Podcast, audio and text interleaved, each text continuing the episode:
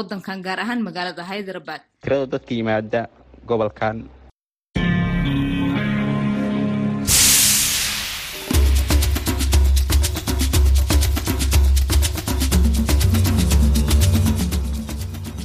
Februari 2 mwaka 2023 ni saa moja na nusu jioni saa za Afrika Mashariki.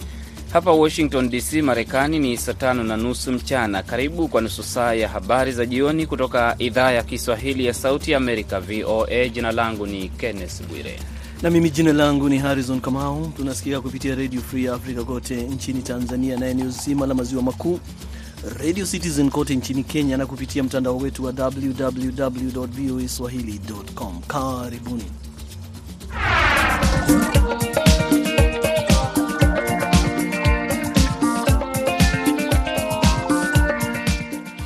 Ripoti na taarifa tulizonazo jioni hii ni pamoja na ujumbe wa amani wa Papa Francis katika ziara yake Kinshasa nchini Jamhuri ya Kidemokrasi ya Kongo, huku mapigano yakiendelea mashariki mwa nchi hiyo na makanali wa jeshi la serikali wakijiunga na kundi la waasi la M23. Wapiganaji wa ADF ndio waliweza kufika na, na, na waliweza vile kuua watu wale ambao walikuwa wakiishi maisha yao. Kama kukata watu kabisa, ni vigumu sisi kujua lengo ambayo imeacha ADF inaendelea kuua watu. Wadau na wataalamu wa tiba ya saratani wanaokutana jijini Nairobi, Kenya, wanataka utekelezaji mkubwa katika kutambua na kutibu ugonjwa huu sugu. Unapata mtu nakuwa na ugonjwa wa kansa, anaambiwa kwa daktari iende chari yako ya mia tano au mia sita hii haitoshi na umekata tayari. Habari za dunia zinasomwa na Harrison Kamau.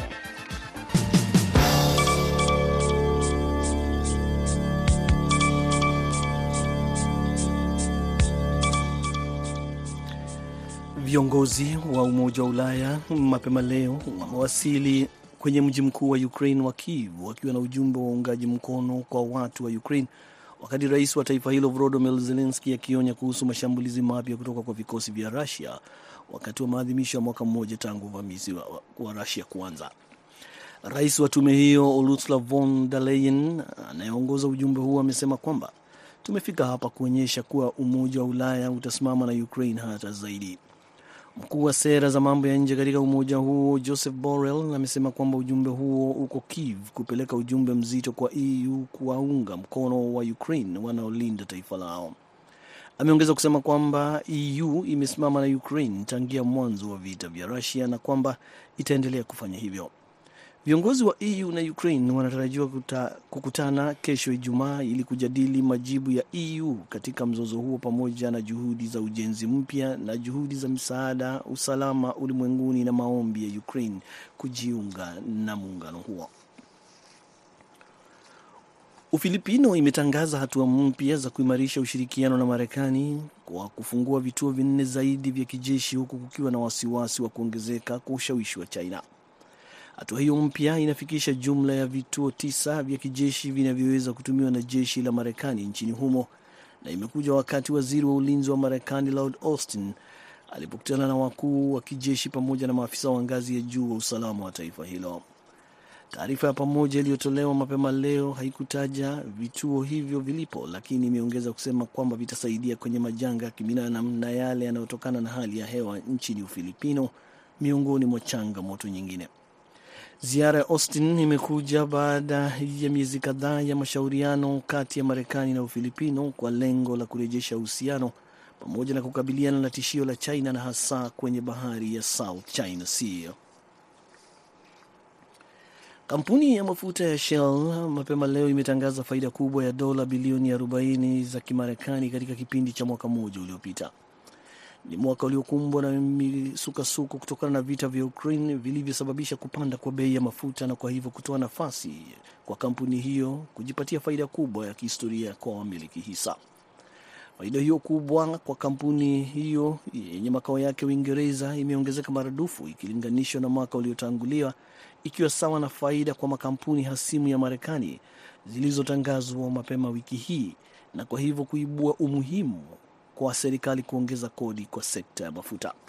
Shell pia imetangaza faida ya dola milioni tisa bilioni 9.8 kwenye robo ya mwisho ya mwaka nyingi zikiwa ni kutokana na uuzaji wa gesi ya kupikia na kwa hivyo kupita makadirio ya wachambuzi ya dola bilioni 8. Faida ya sasa ya karibu dola bilioni 49 imepita ile iliyokuwa imevunja rekodi hapo awali ya dola bilioni 31 mwaka 2008. Waziri mkuu wa Burkina Faso katika ziara yake ya nchi jirani ya Mali wiki hii amependekeza nchi hizo mbili ziunde shirikisho ili kuimarisha nguvu zao za kiuchumi. Afisi yake imesema mataifa yote mawili yanapambana na wanamgambo wa Kiislamu na yanaongozwa na wanajeshi ambao wamejitenga na Ufaransa, mtawala wa zamani wa kikoloni na mshirika wa jadi wa nchi hizo. BMJ Mridhi anatuarifu zaidi. Waziri Mkuu Apolinea Kiele Mdetambela alisema kulingana na maelezo rasmi ya ziara hiyo yaliyochapishwa na afisi yake leo Alhamisi kwamba wanaweza kuunda shirikisho ambalo lingerahisisha utendakazi na ambalo lingeimarisha na kufanikisha matarajio ya pande zote mbili. Mali ni mzalishaji mkuu wa pamba, ng'ombe na dhahabu. Burkina Faso pia inazalisha pamba, ng'ombe na dhahabu, Kielem de Tambela alisema wakati wa safari yake ya Jumanne na Jumatano.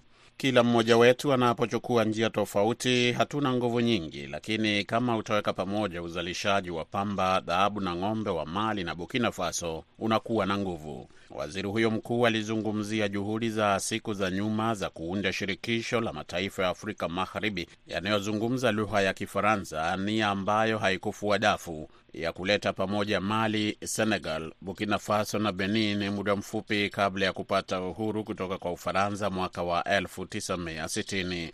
Mali na Burkina Faso zimeamuru kuondoka kwa vikosi vya Ufaransa vilivyosaidia katika vita dhidi ya wanajihadi wanaohusishwa na makundi ya kigaidi ya Al Qaida na Islamic State. Viongozi wa kijeshi nchini Burkina Faso wako chini ya shinikizo la kumwiga jirani yake Mali katika kujenga uhusiano wa karibu na Moscow na kuleta mamluki kutoka kundi la Wagner. Unaendelea kusikiliza idhaa ya Kiswahili ya Sauti ya Amerika kutoka hapa Washington DC, tunapoendelea nazo habari muhimu za dunia. Mwandishi wa habari wa India ambaye amekuwa kizuizini kwa zaidi ya miaka miwili bila kufunguliwa mashtaka ameachiliwa kwa dhamana hivi leo kutokana na kesi inayomkabili ya utakatishaji wa pesa. Sidik Kapan alikamatwa Oktoba 2020 katika jimbo la kaskazini la Uttar Pradesh ambako alikwenda kuripoti kesi nyeti ya ubakaji uliofanywa na kundi la watu wa ngazi ya juu.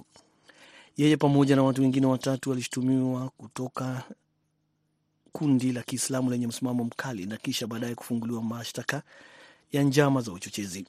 Kapan amesisitiza hana hatia na kusema kwamba alisafiri kutoka jimbo lake la Kerala ili kutekeleza majukumu yake kama mwanahabari. Licha ya kupewa dhamana Septemba mwaka jana, Kapan aliendelea kubaki kizuizini kutokana na shutuma mpya za biashara haramu ya utakatishaji fedha dhidi yake. India imeshuka nafasi kumi kulingana na ripoti ya kundi la waandishi wasio na mipaka kwenye uhuru wa habari tangu waziri mkuu Narendra Modi alipoingia madarakani 2014. Iran mapema leo imeshutumu Israel kutokana na shambulizi la drone mwishoni mwa wiki kwenye mji wa katikati mwa Iran wa Isfahan.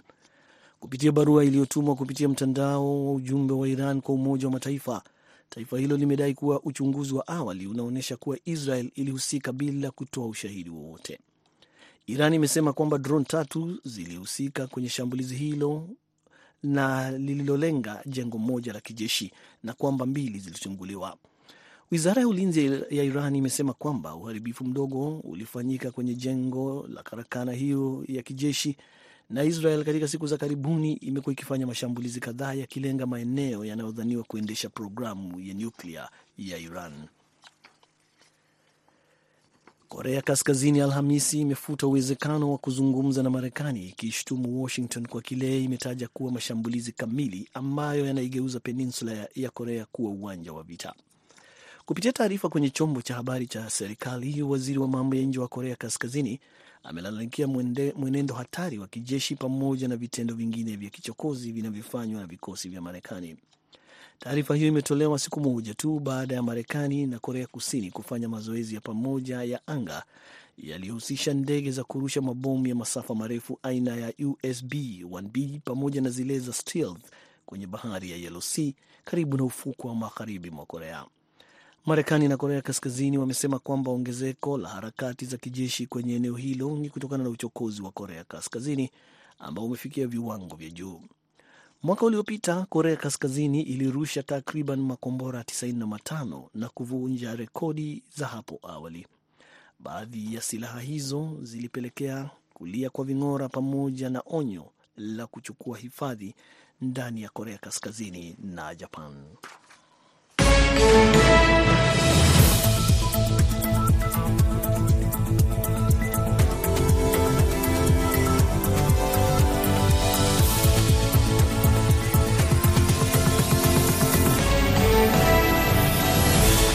Unasikiliza Sauti ya Amerika, VOA, kutoka Washington DC, Marekani. Habari za dunia zimesomwa na Harrison Kamau. Jina langu ni Kenneth Bwire. Msikilizaji, matangazo haya yanasikika kupitia redio washirika kote Afrika Mashariki na Kati, ikiwemo Redio Kaya pwani ya Kenya, Redio Free Africa na UFM Redio nchini Tanzania, Redio Mwangaza na Redio Malaika za Lubumbashi, DRC. Tunasikika sehemu mbalimbali kote duniani kupitia www voa swahili.com. Mji mkuu wa Sudan unajitayarisha kumpokea Papa Francis hapo kesho Ijumaa, baada ya kumaliza ziara yake ya siku nne mjini Kinshasa, Jamhuri ya Kidemokrasi ya Kongo. Mabango makubwa yenye picha za kiongozi wa kanisa Katoliki na ujumbe wa kumkaribisha yamewekwa katika mji wa Juba, huku wacheza ngoma za kitamaduni wakifanya mazoezi yao ya mwisho hii leo. Abdu Shakur Abud anaripoti kamili. Ziara hiyo ilikuwa imepangwa awali kufanyika mwezi Julai, lakini kutokana na matatizo ya magoti ya Papa Francis iliahirishwa hadi hivi sasa. Askofu Stephen Nyondo Ajor Mwajok wa dayosisi ya Malakal huko Sudan Kusini anasema wanafahamu kwamba kiongozi huyo ana nguvu za imani na amepata nguvu zaidi kutokana na sauti za wananchi wa Kongo, na hivyo wanamsubiri kwa hamu. We are waiting to see the good message, the good news that the, Pope and his, the, the, the delegation and the... Tunasubiri kupokea ujumbe mzuri, habari mzuri ambazo Pope na ujumbe wake wanatuletea. Wanakuja na ujumbe wa upendo, ujumbe wa amani, ujumbe wa upatanishi na ujumbe wa umoja kwa watu wa Mungu wa nchi hii. Papa Francis ataongoza misa siku ya Jumapili katika jengo la makumbusho la John Garang, ikiwa ni moja kati ya mambo muhimu atakayofanya katika kituo chake cha pili cha ziara yake ya siku sita katika nchi hizi mbili za Afrika, akifuatana na askofu mkuu wa Canterbury Justin Welby na msimamizi wa kanisa la Scotland Ian Greenshield. Sudan ya Kusini, taifa changa duniani, ilijinyakulia uhuru kutoka Sudan mwaka 2011 baada ya mapigano makali ya miaka mingi, na baada ya hapo kukumbwa na vita vyenyewe kwenyewe na ugomvi kati ya wafugaji na walimaji na ghasia kuendelea hadi hivi leo. Wakazi wa nchi hiyo ambao wengi wao ni Wakristo wanasema sawa na jirani zao wa Jamhuri ya Kidemokrasia ya Kongo wanasubiri ziara ya Pap na kwamba huenda akaleta ujumbe wa kumaliza migogoro hiyo yote. Debora Agok ni mkazi wa Juba. Tunajitayarisha kumpokea Papa, ndiyo maana tuko hapa. Tunamkaribisha kwa moyo wetu wote na tunamkaribisha kuimba pamoja nasi kanisani, na Wasudan Kusini wote wanamsubiri atuletee ujumbe wa amani, na tuna furaha kubwa kumpokea. Hali ya usalama imeimarishwa na wanajeshi wameletwa mjini Juba kusaidia polisi upande wa usalama. Msemaji wa jeshi la ulinzi la Sudan Kusini, Meja Jenerali Lul Ruai, anasema wamegawanya operesheni zao katika makundi matatu. We have over 5,000, uh, security personnel put on active duty. Sisi tuna zaidi ya maafisa elfu tano wa usalama wanaoshika zamu. Tunawaarifu juu ya majukumu yao kila asubuhi. Tunakuwa na wanajeshi katika maeneo ya raia, kuna wanaopiga doria, na tunakuwa na mikutano na makamanda juu ya majukumu yao, na tunawapeleka wote katika maeneo waliolazimika kushika zamu.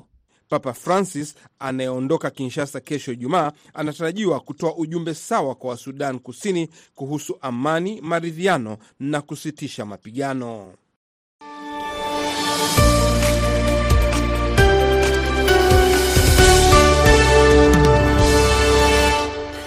Na wakati Papa Francis alikuwa akihubiri ujumbe wa amani na kusameheana mjini Kinshasa, mapigano yalikuwa yanaendelea mashariki mwa nchi hiyo, ambapo watu zaidi ya ishirini wameuawa kutokana na mashambulizi ya waasi wanaoaminiwa kuwa wapiganaji wa kundi la Allied Democratic Forces ADF.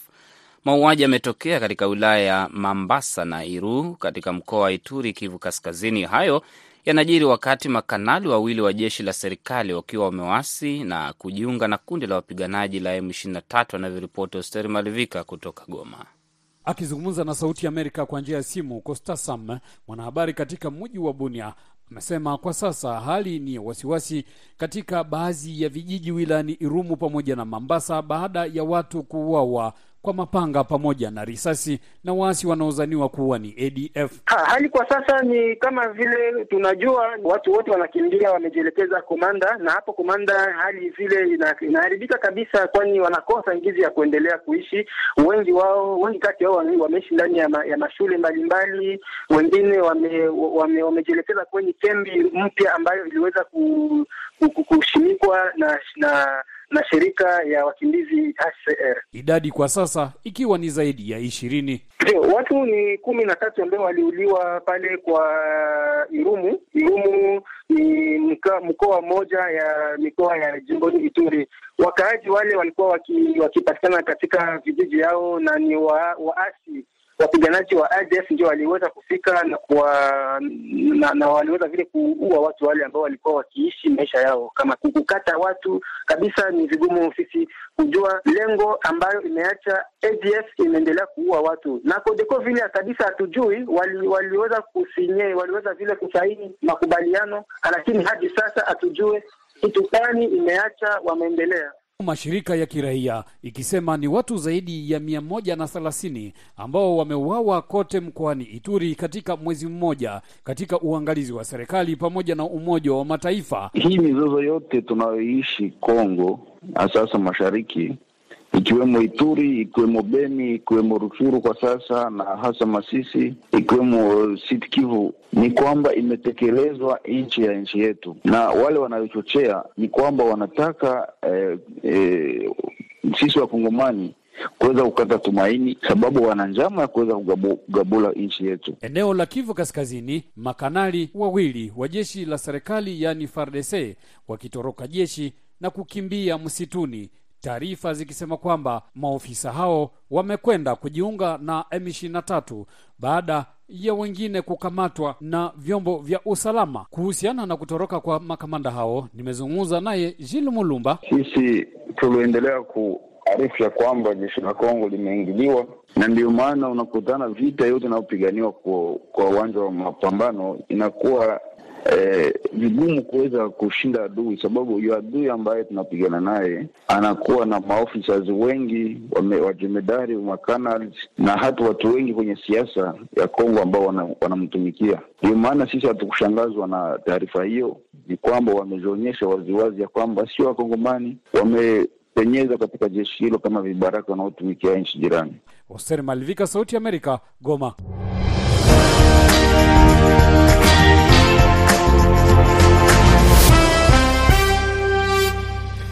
Sauti ya Amerika, matangazo ambayo yanasikika kupitia Storm FM Geita Tanzania, redio RNA Baraka Fizi DRC, redio Maniema Kindu DRC na redio Soleil Butembo DRC.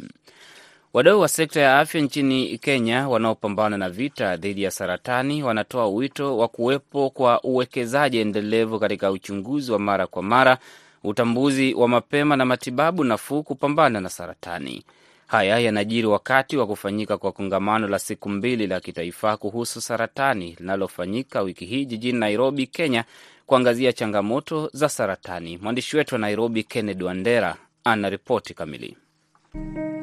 The cancer burden is rising globally, exerting significant strain on populations Wadau hawa wanaokutana Nairobi wiki hii wanalenga kutathmini hali ya mwitikio na ufanisi wa kitaifa uliopo wa mapambano dhidi ya ugonjwa wa saratani kwa mujibu wa sheria ya kuzuia na kudhibiti saratani ya mwaka 2012, kuangazia jukumu la nguvu za sekta nyingi miongoni mwa washikadau, kuonyesha ubunifu unaostahili kuhimizwa kupambana na ugonjwa huu, pamoja na teknolojia ya kisasa inayotumika ulimwenguni kutibu saratani. In Kenya, cancer is the third leading cause of death after infectious and cardiovascular diseases. Pia washikadau wanatarajiwa kuonyesha kujitolea kwao kwa mpango kazi wa pamoja wa kuzuia na kudhibiti saratani nchini Kenya. Ili kufikia mapambano ya kweli mijini na vijijini, wahudumu wa afya ya jamii wanapendekeza kuwapo kwa uwekezaji endelevu katika afua za uchunguzi wa mara kwa mara, utambuzi mapema na matibabu nafuu kupambana na saratani. Aidha, Rispa Mwangi, mhudumu wa afya jijini Nairobi, anapendekeza kuwapo juhudi za kukomesha unyanyapaa unaofuata wagonjwa wa saratani. Kuna ile discrimination, wakiona sister yao ama brother yao ni mgonjwa, ameanza kutoa ile harufu, wanauliza tutafanya aje, kwa sababu hata nyumba haikariki. Hiyo ni stigma. Huyu mgonjwa hata dawa atakataa. Kwa mujibu wa takwimu za taasisi ya kitaifa ya saratani ya Kenya, wawili kati ya watu watatu wanaopatikana na saratani watakufa kutokana na ugonjwa huo, kwa sababu asilimia sabini ya visa vya ugonjwa huo hugunduliwa katika hatua za mwisho, wakati tiba haiwezekani kabisa. Na takriban asilimia 23 tu ya wagonjwa wote wa saratani nchini Kenya wanapata huduma kamili za kudhibiti ugonjwa huo. Chini ya asilimia 25 ya vituo vya afya kote nchini Kenya vina uwezo kutoa huduma za uchunguzi, utambuzi wa mapema na matibabu, kwa mujibu wa takwimu hizo. Saratani ndio ugonjwa unaochangia sana viwango vya juu vya vifo vinavyotokea nchini Kenya, ukihusishwa na asilimia saba ya vifo vilivyoripotiwa na mapungufu yaliyopo ya wahudumu wa afya wasio na ujuzi wa kutoa huduma bora kwa wagonjwa wa saratani nchini Kenya. Dickson Stienei, kiongozi wa jamii katika jimbo la Kericho, anaeleza kuwa fedha zinazohitajika kuusaidia umma hazifiki sehemu za mashinani, na hii inalemaza uwezo wao kufikia matibabu ya mapema. Tunataka pesa wapee watu. NHIV mnasema sema haifikiri saa ngumu. Unapata mtu nakuwa na ugonjwa wa kansa, anaambiwa kwa daktari, NHIV yako hii ya mia tano au mia sita hii haitoshi, na umekata tayari.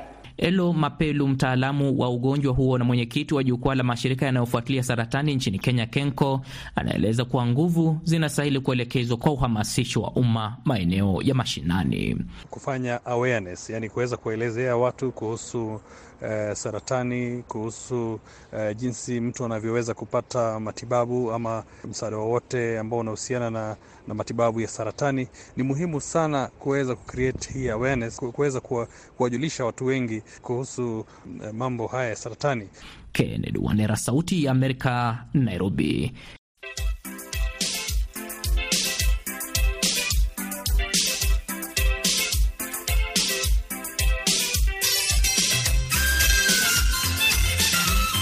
Unasikiliza Sauti ya Amerika, VOA. Katika makala ya matukio ya Afrika, tunaelekea Jamhuri ya Kidemokrasi ya Kongo ambako zaidi ya watu elfu sitini na tano hivi leo walikuwa uwanjani mjini Kinshasa kumkaribisha Papa Francis ambaye aliwaita vijana waliohudhuria mkutano huo kuwa mabingwa wa udugu na wenye ndoto ya dunia iliyoungana. Katika siku ya tatu ya ziara yake nchini Jamhuri ya Kidemokrasi ya Kongo, Hadija Riami ana ripoti kamili. Papa Francis leo aliwasihi maelfu ya vijana nchini Jamhuri ya Kidemokrasia ya Kongo kufanya kazi kuelekea katika mustakbali mzuri na kujiepusha na rushwa katika nchi hiyo ya Kikatoliki ambayo imegubikwa na ghasia upande wa mashariki. Papa huyo mwenye umri wa miaka 86 aliwasili katika uwanja wa Martyrs katika mji mkuu wa Kinshasa akiwa katika gari lake la kipapa akiubariki umati uliokuwa na furaha kubwa wakipiga kelele na kucheza. Akihutubia uwanjani hapo, Papa aliusihi umati kujenga hali njema ya siku za usoni kwa kanisa na nchi yao.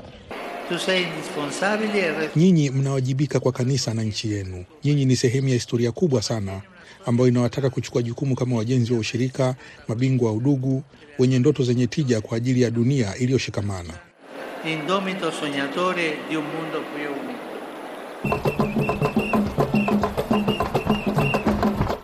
Vijana wadogo walianza kumiminika wakati wa usiku kwenye uwanja huo wenye uwezo wa kupokea watu themanini elfu. Mkusanyiko wa Alhamisi ulikuwa na umati wa takriban watu elfu sitini na tano katika siku ya tatu ya ziara ya Baba Mtakatifu katika nchi hiyo yenye idadi kubwa ya Wakatoliki. Kiasi cha asilimia sitini ya wakazi takriban milioni mia moja katika taifa hilo la Afrika ya Kati wako katika umri wa chini ya miaka ishirini kwa mujibu wa takwimu za Umoja wa Mataifa. Pamoja na mzozo, vijana wanakabiliwa na tatizo la ukosefu wa ajira. Francis alikutana Jumatano na waathirika wa ukatili mbaya sana huko mashariki mwa Kongo ambako mapigano yanaendelea. Aliwasikiliza akiwa amekaa kimya kupata ushuhuda wa moja kwa moja wa ukatili ambao baadhi yao wameupitia. Kijana mmoja wa kiume alimwangalia baba yake akichinjwa. Msichana mdogo alibakwa kama mnyama kwa miezi kadhaa, mtumwa wa zamani wa ngono ambaye alilazimishwa kula nyama ya binadamu.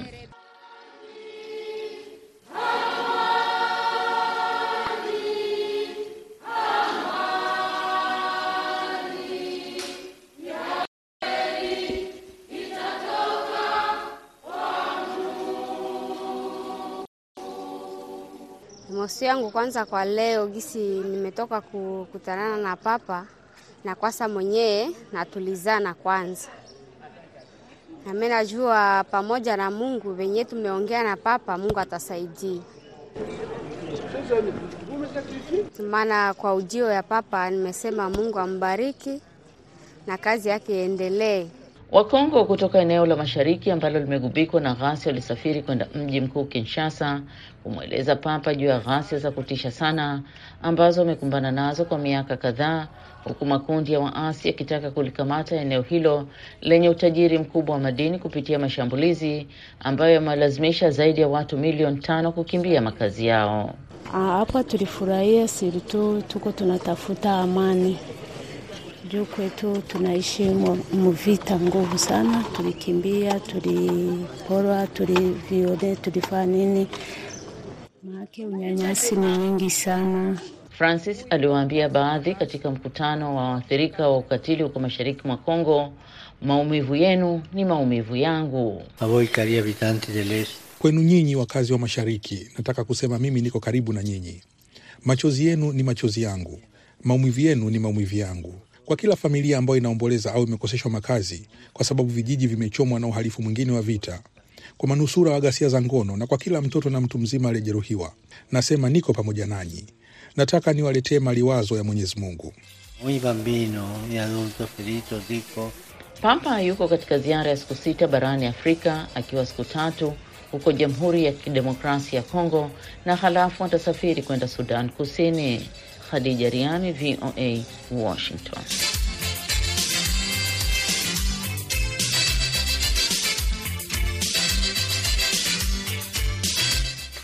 Matukio ya Afrika yatakujia tena Alhamisi wiki ijayo. Kesho Ijumaa itakuwa ni fursa ya Live Talk. Namkaribisha Harrison Kamau akusomee muhutasari wa habari.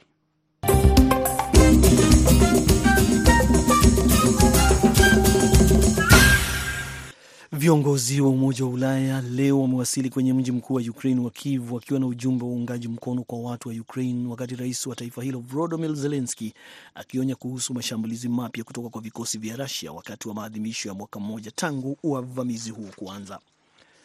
Ufilipino imetangaza hatua mpya za kuimarisha ushirikiano na Marekani kwa kufungua vituo nne zaidi vya kijeshi huku kukiwa na wasiwasi wa kuongezeka kwa ushawishi wa China. Hatua hiyo mpya inafikisha jumla ya vituo tisa vya kijeshi vinavyoweza kutumiwa na jeshi la Marekani nchini humo na imekuja wakati waziri wa ulinzi wa Marekani Lloyd Austin alipokutana na wakuu wa jeshi pamoja na maafisa wa ngazi ya juu wa usalama wa taifa hilo. Kampuni ya mafuta ya Shell leo imetangaza faida kubwa ya dola bilioni 40 katika kipindi cha mwaka mmoja uliopita. Ni mwaka uliokumbwa na msukasuko kutokana na vita vya Ukraine vilivyosababisha kupanda kwa bei za mafuta na kwa hivyo kutoa nafasi ya kampuni hiyo kujipatia faida kubwa ya kihistoria kwa wamiliki wa hisa zake. Mwandishi wa habari wa India ambaye amekuwa kizuizini kwa zaidi ya miaka miwili bila kufunguliwa mashtaka ameachiliwa kwa dhamana hivi leo kutokana na kesi inayomkabili ya utakatishaji pesa. Sidik Kapan alikamatwa Oktoba 2020 katika jimbo la kaskazini la Uttar Pradesh ambako alikwenda kuripoti kesi nyeti ya ubakaji iliyofanywa na kundi la watu wa ngazi ya juu. Iran leo imeshutumu Israel kutokana na shambulizi la drone mwishoni mwa wiki kwenye mji wa katikati mwa Iran wa Asfahan kupitia barua iliyotumwa kupitia mtandao wa ujumbe wa Iran kwa Umoja wa Mataifa. Matangazo yamesimamiwa na Abdu Shakur Abud, mwelekezi amekuwa Saida Hamdun. Hewani nimeshirikiana na Harrison Kamau. Jina langu ni Kenneth Bwire. Asante sana msikilizaji kwa muda wako kusikiliza Sauti ya Amerika. Basi niruhusu nikutakie usiku mtulivu.